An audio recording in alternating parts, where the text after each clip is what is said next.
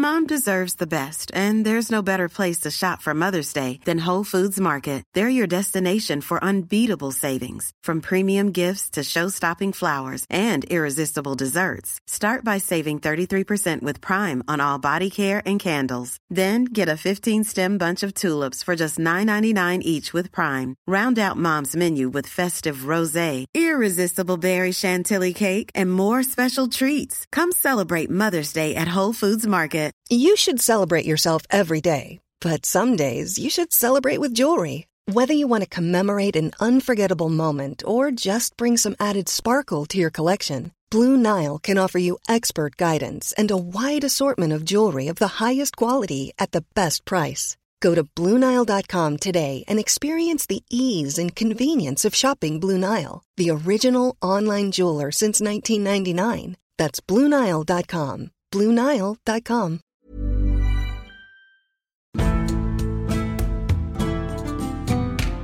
Hello, and welcome to Gone Medieval from History Hit. I'm Eleanor Janega, and in today's episode, we'll be talking about atheists in medieval Europe, how to see unbelief, and why we often like to think that atheists are a product of the modern world. Today, I'm delighted to be joined by Professor Alec Ryrie. He is the professor of the history of Christianity at Durham University, where he works on themes including the emotional history of religion, the intersection of religion and politics, war, violence, and martyrdom. His latest book is Unbelievers An Emotional History of Doubt, which will be informing our discussion today. So, Alec, thank you so much for being here. Oh, it's a great pleasure. Thanks for having me. I guess I'm going to have to start us off for something that is both a very easy question, kind of simple, but very difficult in the complexity of it. So, for the most difficult question of all time, could you just describe the religious climate of medieval Europe? You know, just a thousand years of history. Could you describe that? sure. Yeah, just a sentence or two. We're talking about this quite weird phase in the long history of Christianity. And it's worth emphasizing how weird it is because those of us living in the post medieval world, as we all do, have come to see it as normal. There's been this sort of deep sense since the Protestant Reformation that something has broken in the religious culture of the West and we need to get back to it. I think that sense of medieval worlds as this ideal still lurks there what makes it so exceptional is that for the best part of a thousand years, you have a culture in the Latin West where there is one overwhelmingly dominant religious culture. That's a culture that comes to articulate and define itself much more clearly as the period goes on. But compared to virtually every other place and time in the history of Christianity, you don't have self consciously opposed groups that are major options that are anathematizing one another as heretics. You also don't have large numbers of non Christians mixed in with the Christian population. I mean, of course, there is a persistent and quite numerically significant Jewish population, and there's Muslims at various frontier points. And especially in the north and east, and especially earlier in the period, you've still got significant populations who don't identify as Christians.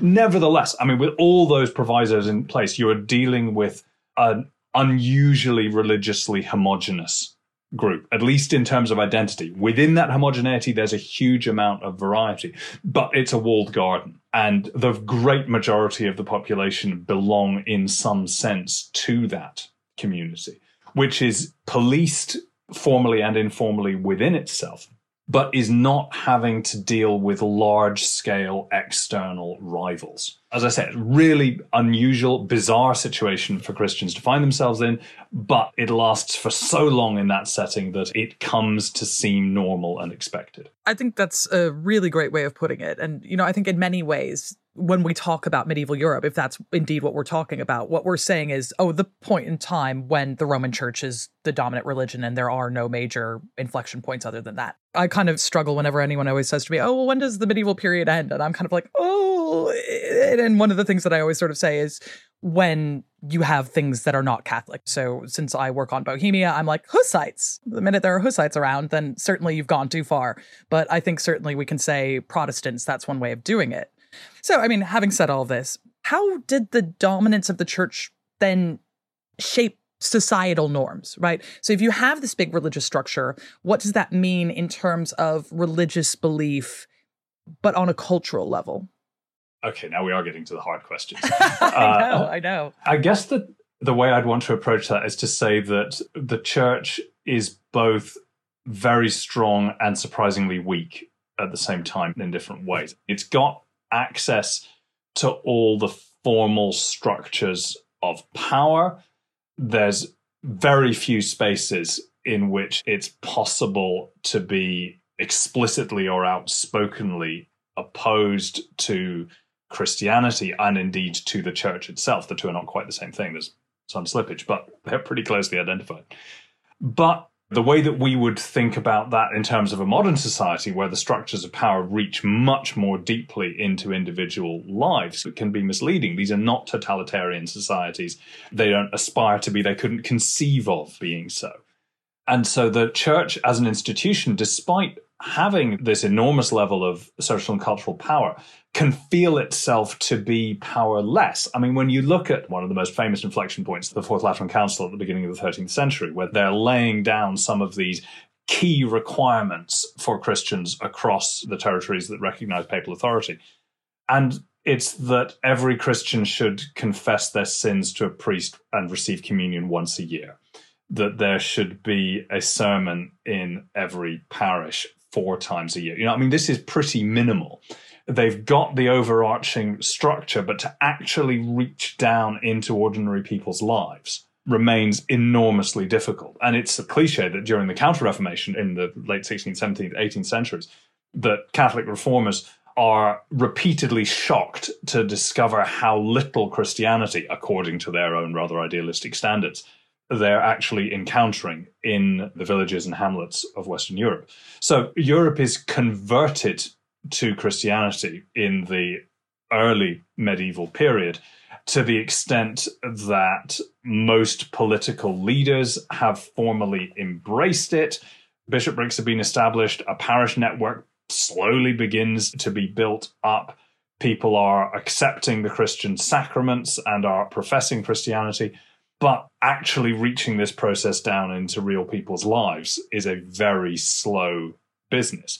And one of the things that drives the dramas of the Reformation in the 16th century and afterwards is a widespread feeling that really the process has scarcely begun and that this professedly Christian world just ain't so. It's a quite funny thing, isn't it? Because you see people constantly complaining about this. You know, it's a thing that preachers bring up constantly, especially in the 14th century, about how really not everyone is very Catholic. And really, if you talk to the average peasant, all they can do is say the Our Father and they don't understand that they should be doing so much more. They should be taking all these things on board. And I think that really strikes us as modern people as really strange because we think about the church being this overriding institution that it's kind of like police under your bed. And the moment you do something wrong, the church is going to spring out and kind of control everything. But that's not always the case, right? It's a long process. It's not just that they don't have the resources to enforce that kind of conformity or the personnel to provide that sort of teaching. It's simply in a conceptually different universe to be able to produce that. And I think there's a slippage here which is important between what the theologians might in the abstract aspire to and what could ever be possible for any society. You can see even in proper totalitarian societies, you will see the same kind of anxieties, even though there's much more effective propaganda to push ideas down into ordinary people's lives and to enforce conformity and to punish deviance. Nevertheless, the fear that these things which ought to animate every soul, to excite each individual believer as they excite the preachers, and yet it's not happening. In some ways, what you're dealing with is the problem of how a sectarian grouping that has gone from being this small persecuted minority and spends its first three centuries developing in that form and has then suddenly, disconcertingly suddenly, found itself with the reins of power.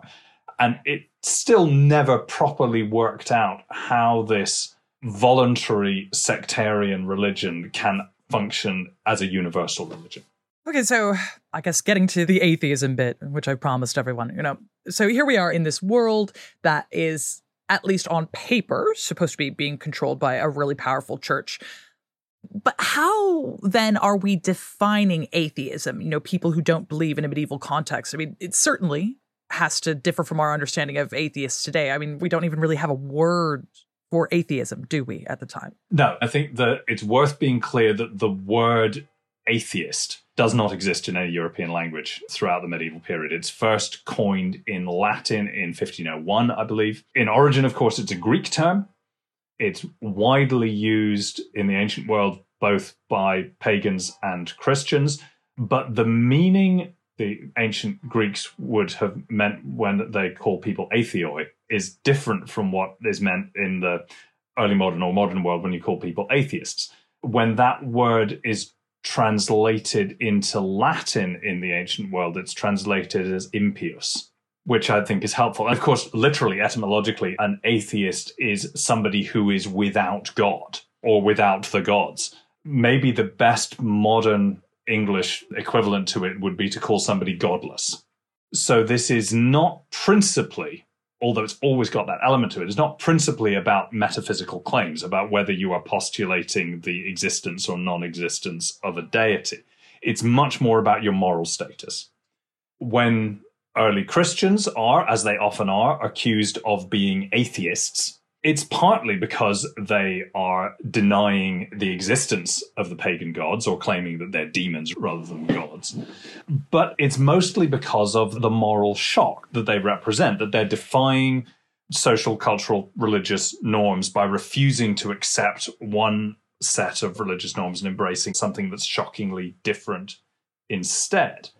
And so, in that sense, they truly are, from a pagan perspective, atheist, in that they are godless. They are rejecting that whole structure. And the fact that they are also very clearly affirming theism of their own doesn't excuse them from that charge. So, when both sides in the ancient world, a Christian and pagan, are denouncing one another as atheist, in a sense, they are both right the closest you get to that sort of philosophical articulation of something that we might call atheism of unbelief is in the figure of the stock atheist or unbeliever who is used in scholastic disputation. I mean, Anselm is the most famous, probably the most significant exemplar of this in the Proslogion, is where he lays out his famous ontological argument for the being of God.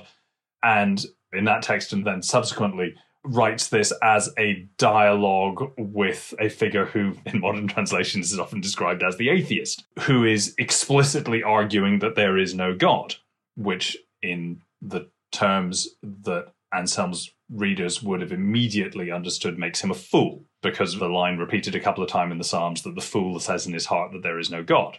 So the very fact that that text is there tells you that the idea of somebody who says that there is no God is current. It makes sense to them.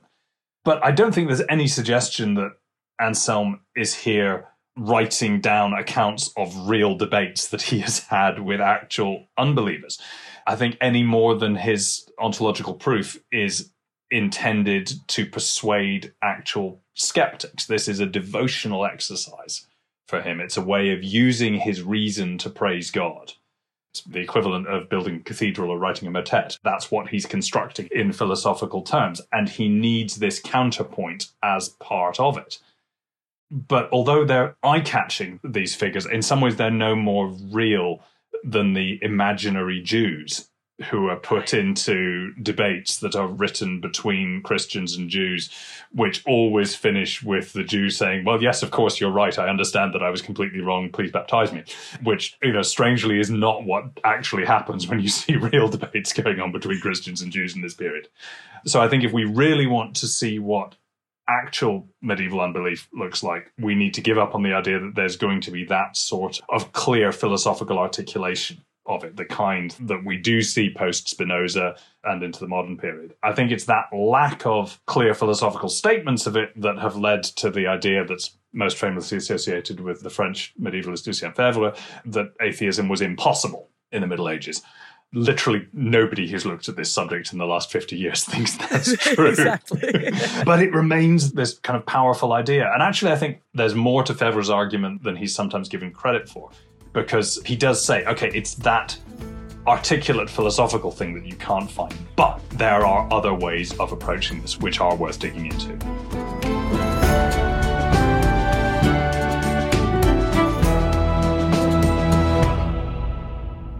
Step back in time with me, Tristan Hughes, on the Ancients from History Hit as we unearth Pompeii's buried secrets in a special mini series.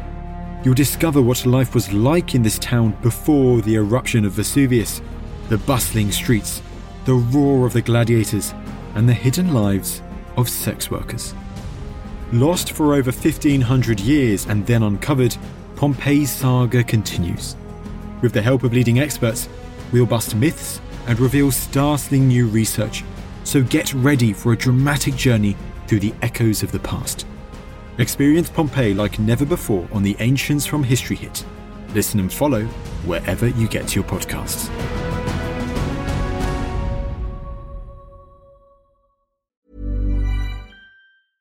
Mom deserves the best, and there's no better place to shop for Mother's Day than Whole Foods Market. They're your destination for unbeatable savings, from premium gifts to show-stopping flowers and irresistible desserts. Start by saving 33% with Prime on all body care and candles. Then get a 15-stem bunch of tulips for just $9.99 each with Prime. Round out Mom's menu with festive rosé, irresistible berry chantilly cake, and more special treats. Come celebrate Mother's Day at Whole Foods Market. A lot can happen in three years, like a chatbot may be your new best friend. But what won't change? Needing health insurance. United Healthcare Tri Term Medical Plans, underwritten by Golden Rule Insurance Company, offer flexible, budget friendly coverage that lasts nearly three years in some states. Learn more at uh1.com.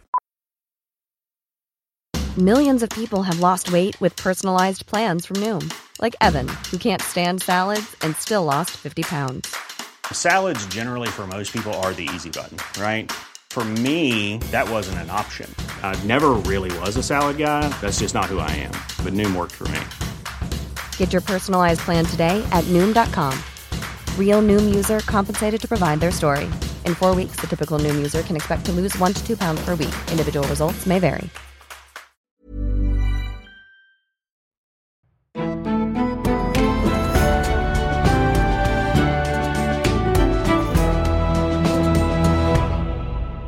The closest thing that we get to a modern atheist are these straw men, right? The, the way that you can articulate the ism, the way that you can have this conversation is, oh, well, let's make up the idea of the biggest idiot that we can, right? So the stupidest person that you know would think in this way, which is completely antithetical, I think, to the way that we now kind of approach atheism. So there's no modern atheist equivalent in the medieval period, but that doesn't mean that there aren't unbelievers. So is there a modern day equivalent to medieval what we might call atheists or certainly non-believers now. You know, if we're looking around for the kind of guy who doesn't believe in God in the Middle Ages, do we have anybody like that now, I suppose? Well, yeah, I think we do. And I hope people forgive me if this sounds provocative. But the people in the modern world who I keep going to as representative of what medieval unbelief looks like are flat earthers or insert the conspiracy theory of your choice, because I do think that kind of conspiratorial mindset is part of what's going on here. And it has to be. If you're in a world where all of the structures of education and authority say to you very clearly there's a strong consensus that this is what the world looks like. This is what the universe looks like. This is what ethics look like. Everything is structured this way. You've got to fit into this structure and obey it. And that's said to you very firmly with great unanimity, but without a huge amount of power to reach into your life. What that leaves scope for are the people who bridle at having their lives disciplined in this way, or who look around them and think, well, yeah, I know everybody's telling me that the world is round, but it looks flat to me what you repeatedly see is this sort of anti philosophical sets of ideas. I don't think it's a coincidence that it's in the medieval periods in 14th century Spain, I think, that the story of the emperor's new clothes first surfaces. And no matter how many people tell me to admire what I'm being told that I'm looking at, I just don't I don't see it. So when you see, as you repeatedly do, people saying things like, well, I don't think I've got a soul. or that the soul just dies when the body does. A dead body looks pretty dead to me, and the dead body of a person looks the same as the dead body of an animal. Or maybe most commonly of all, the most important single flashpoint for doubt in the whole medieval period refusing to believe in the miracle of the Mass, refusing to believe that what's on the altar and still looks very much like bread and wine. The priest is telling you, no, it's not bread and wine anymore. It just looks that way. And you're thinking, yeah, really? I mean, of course, this is very widespread. The fact that there are so many stories of people being given miraculous visions to see the sacrament as it really is indicate how pervasive those sorts of doubts and questions are. And to ask these sorts of questions, you don't need scholarship. You don't need a tradition behind you. What you need is a degree of intelligence, a degree of intellectual independence. You need suspicion of the learned authorities that are telling you to believe stuff. And you also need to be not too well educated, not too well woven into these structures. And that means that, of course, you can't hold your own in debate against them because when the theologians come at you, you don't have the training. And so you're just driven back to saying, no, I don't see it. In much the same way as if you hear a flat earther debating a proper astronomer, you know, I mean, it's embarrassing. Yeah. Because they don't share a vocabulary that allows them to maintain a proper debate. But what the flat earther can do, which is the same as what the medieval doubter could do, is say it's a conspiracy. The idea that Christianity is a trick is a means by which the church maintains power, extracts money from people, and stops people doing what they want to do. This is something which suggests itself to a degree to everybody who has ever resented being forced to comply with moral regulations which they don't want to, or being compelled to pay tithes that they don't want to. That doesn't mean that everybody who bridles a little bit at the church's strictures is thereby an unbeliever of some kind. But that's maybe the most obvious route to it. Partly because when some sort of restriction is put on you which you don't like, you challenge it. And the priest obviously calls for backup in the shape of God. This isn't just me. I'm here representing the church, and the church is representing God. Therefore, you, as the person challenging it, have got a choice either to back down, which of course what most people will do, or to expand your quarrel to include say, well, if God tells me to do this, then to hell with God. And you often get these sorts of views expressed in those kinds of angry, dismissive terms, which is why one of the places where you see these accusations of unbelief most regularly are in cases of blasphemy where people have been brought before the courts for saying outrageous, offensive things. And it's sometimes not clear whether there's some real denial, I don't believe there is a God kind of thing in there, or it's just an expression of rage at the priests who are saying these things, or just bridling against unwelcome authority. This is an interesting one because so you bring this up in your book, and my ears pricked up immediately because I've run into this particular one over and over again, which is people who get in trouble for saying that transubstantiation can't be real because if it was, Jesus's body would have had to be the size of a mountain, and by now it would have been eaten away by priests. And I've seen this come up where people get in trouble in court rules in Bohemia where they're just throwing it around in taverns, and maybe they're doing it for a laugh and just saying, oh, I'm being quite witty, ha. But I've also seen it come up where people are dragged before inquisitors and things like this. It certainly comes up in the Albigensian Crusade, for example, when people get in trouble for that. So when we see these kind of documented cases of unbelief, can we call them unbelief or are they just blasphemy? Or are they just people letting off steam? Or is it sometimes could it just be making a joke right i think sometimes it's that obviously the courts tend to flatten out the differences between yeah. these sorts of events and very often you can feel in these records the difference between how something is said in the alehouse and how it sounds when the words are read out in front of an inquisitorial tribunal i think that social setting in which these sorts of words are pronounced is really important. These sorts of statements have got something performative about them.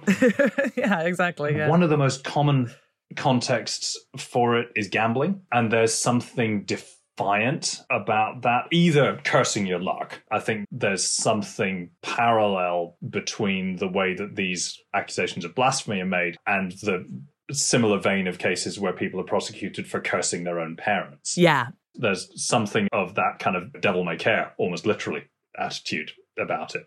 There's a, I think I said in the book that it's like spiritual Russian roulette.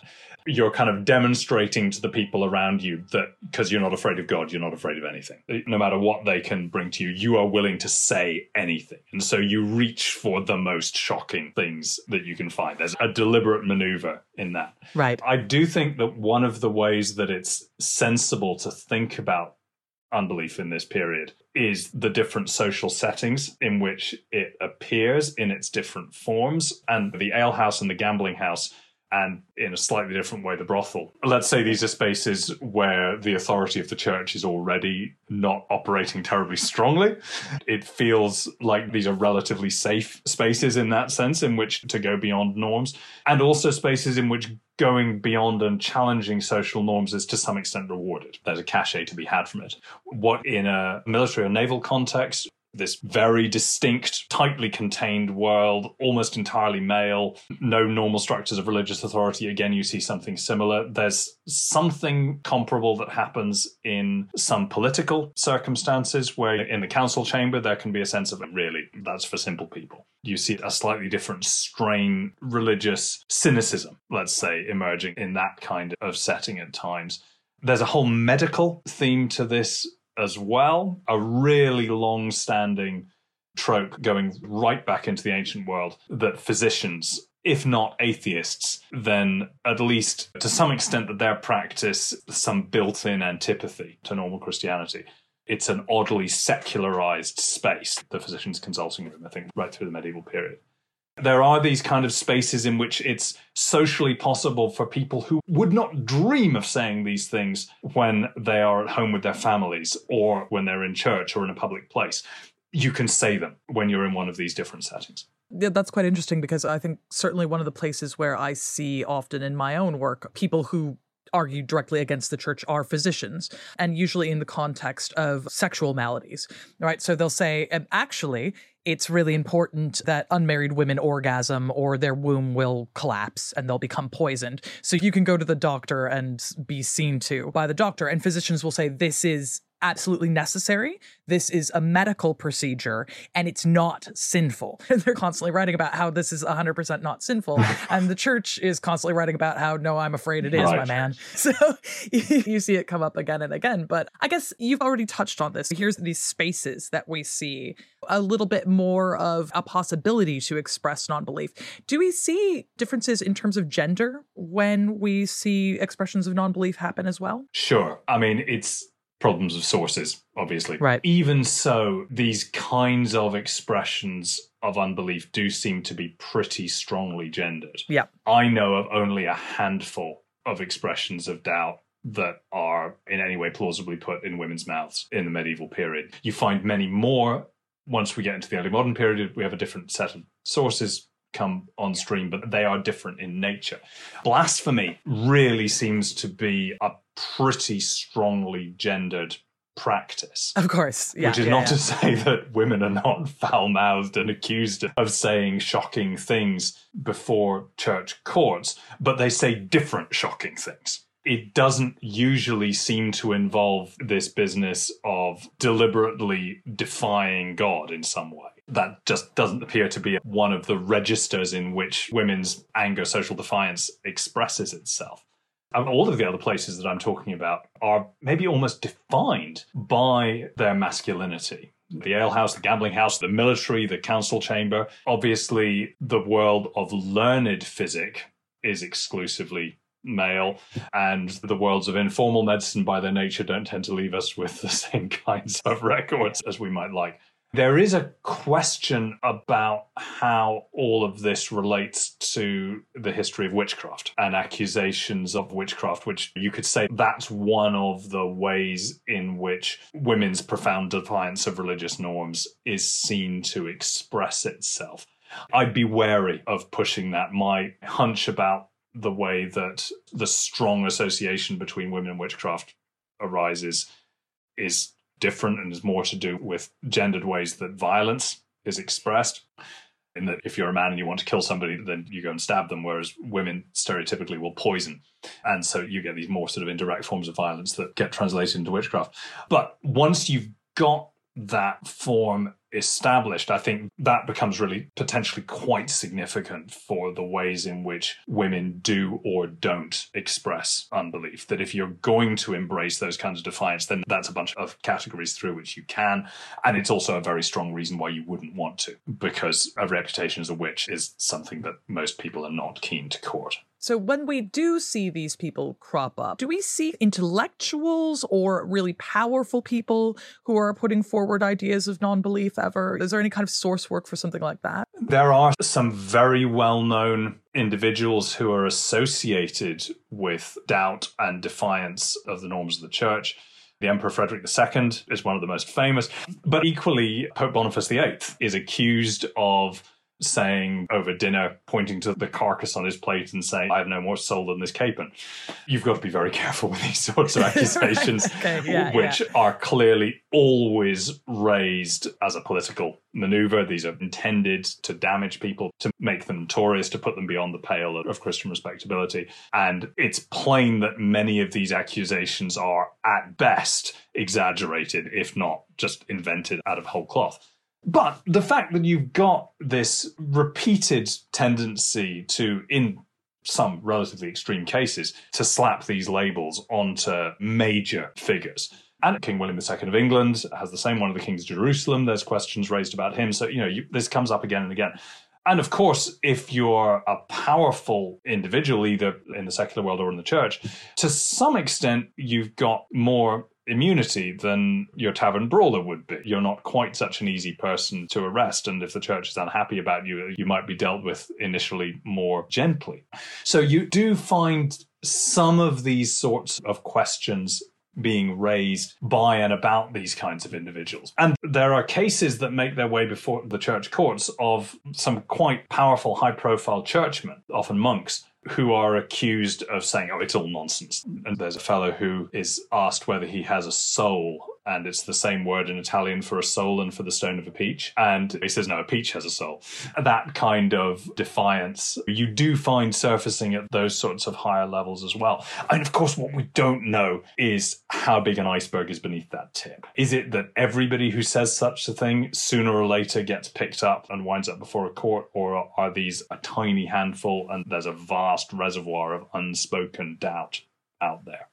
Okay, so uh, my kind of a penultimate question here. If we're what we're talking about is there's this possibly a reservoir of doubt, right? Possibly there are a bunch of people who are sitting around where no one can hear them and no one is writing down what they say because they're peasants or they're regular people.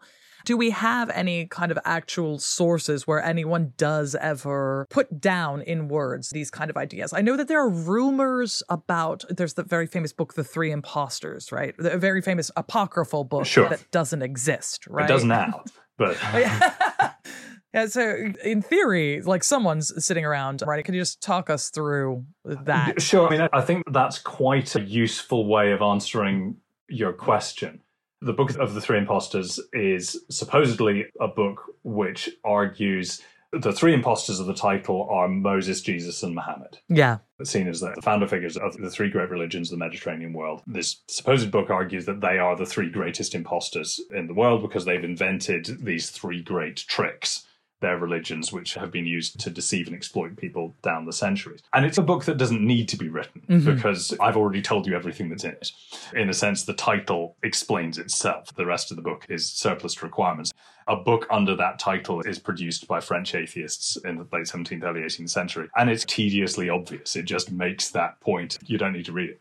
But I think the really interesting thing about this book, this non book, is the conviction that it's there and the huge number of people who get credited with writing it, including Emperor Frederick II himself, through to the point where a version of it is finally confected. Lots of people claim to have met somebody who's met somebody who's seen it. Right. And I think that, I was talking about conspiracy theorizing before, there's a reverse of that as well the fear that there is this secret society of unbelief, of blasphemy, of doubt that is passing down these appalling ideas from generation to generation and nourishing these underground movements. Of course, that's parallel to the way that the medieval church thinks about heresy. It always has to have this kind of genealogical quality to it, and they always want to see heretical movements as big, organized conspiracies led by various kind of antichrist figures, which sometimes there is some element to that, but often these movements are much more disparate and disorganized, and the organization exists in the paranoid imagination of the Inquisitor more than in reality. And I think that's so in spades when we're talking about doubt and unbelief. I've not seen anything that leads me to think that there is a live intellectual or social tradition that is passed down from generation to generation into which people are inducted. There's very little in the series evidence that describes people learning their doubts from anywhere else. You may begin to get a bit of that with the rediscovery of Lucretius and of the Epicurean sources in the Reformation. But even then, very few people who are reading Lucretius, who is as shockingly atheistic, strictly speaking, an atheist, he does believe in the existence of a deity. He's absolutely rejects Christian both philosophical and ethical norms. Almost none of the people who are reading Lucretius are in any way taken up by this. The only possible exception to that is Machiavelli, mm. clearly very enthusiastic about this. But Machiavelli is a little bit out on his own. In some ways, I think the problem for the medieval church is almost worse than there being a conspiracy of atheists, because at least a conspiracy could be broken up and its leaders arrested, and this thing could, in principle, be brought to an end. It's rather that these ideas are just bubbling up again and again in each generation because the simplicity of what's being argued that dead people are dead, that the bread on the altar is just bread on the altar, that when you pray and what you pray for doesn't happen, that's not because God has decided not to do what you've asked, but because he's not hearing you. These are not ideas that you need a university education to be able to articulate and it's the people who are outside of the educational structures, which is, of course, almost everybody, who are the most likely to be able to articulate. So I'm wary of the kind of intellectual genealogy, history of ideas way of, of, of thinking about this stuff. I think it's just a perennial feature of medieval life, maybe of human life. The assumption that there must be an intellectual continuity is partly driven by, a, I think, undervaluing of the creativity and independence of people's thoughts throughout the period this is a perfect setup for my last question. So thank you for reading my mind. Uh, which is, do you think then a part of our willingness to ignore unbelief, to ignore atheism, is a facet of our own kind of snobbery about the medieval period and individuals, just common individuals more generally. Because I think that we have this tendency to wish to see medieval people as stupid and backward and not as sophisticated as we are. And when you have unbelief really driven from this kind of grassroots emotional perspective, it calls into question our own ideas about atheism as being like quite cosmopolitan and very well thought out. So we just ignore the people who don't make it look good. I'm sure there's an element of that, as I'm suggesting the best modern equivalent to the medieval atheists to flat earthers. I'm aware that nobody in particular is flattered by that comparison. My apologies. it's there's a. I'm trying. Yeah. I think there is an important theme there, though, which is the tendency, maybe the excessive tendency that we have, and by we especially those of us who read and write books and are interested in ideas and those sorts of things, the people I imagine who are listening to this podcast, one of the errors that we are prone to is to exaggerate the importance of intellectual authority and of ideas as promulgated by learned people. Now, if there's one thing that living through the last decade or two has taught us, it's that intellectual elites don't run society as much as they think they do. I'm, I'm, trying. I know I'm we're trying. doing our best here, but it doesn't seem to be working that well.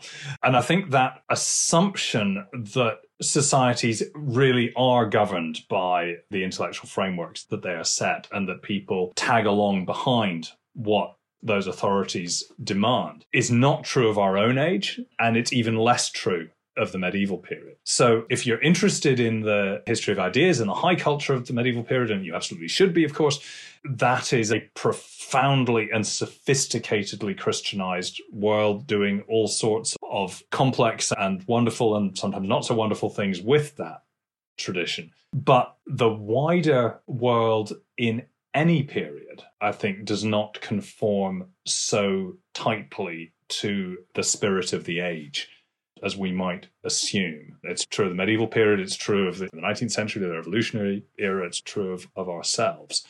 It's easy to use terms like the age of faith to talk about the Middle Ages or the age of reason to talk about the 18th century or whatever it might be.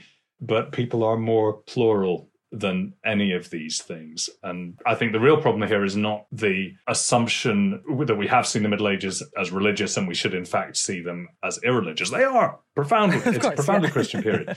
But the reductiveness of summarizing an entire society full of people, all of whom are as complex as you or I are, under a single set of labels. That's, I think, a fantastic place to leave it. So thank you so much, Alec, for joining me. And thank you to all of our listeners for being here. This has been Gone Medieval by History Hit. And if you like what you heard, don't forget to rate, review, and follow the podcast, and please tell your friends about it. If you're looking for more medieval goodness in your life, and who isn't, you can subscribe to our Medieval Monday newsletter by following the link in the show notes below.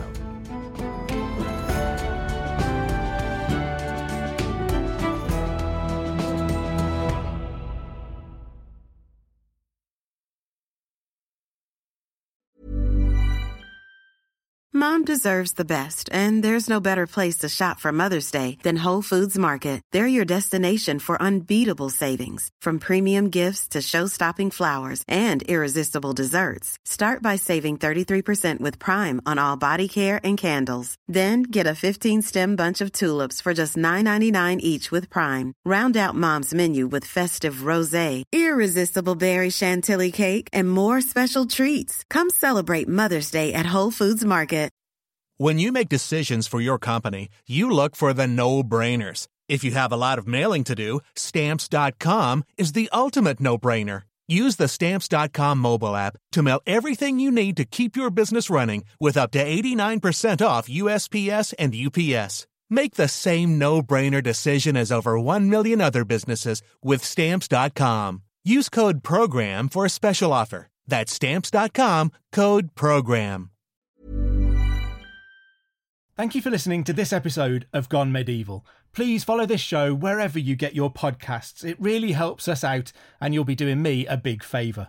Don't forget you can also listen to all of these podcasts ad free and watch hundreds of documentaries when you subscribe at historyhit.com forward slash subscribe. As a special gift, you can also get your first three months for just £1 a month when you use the code MEDIEVAL at checkout.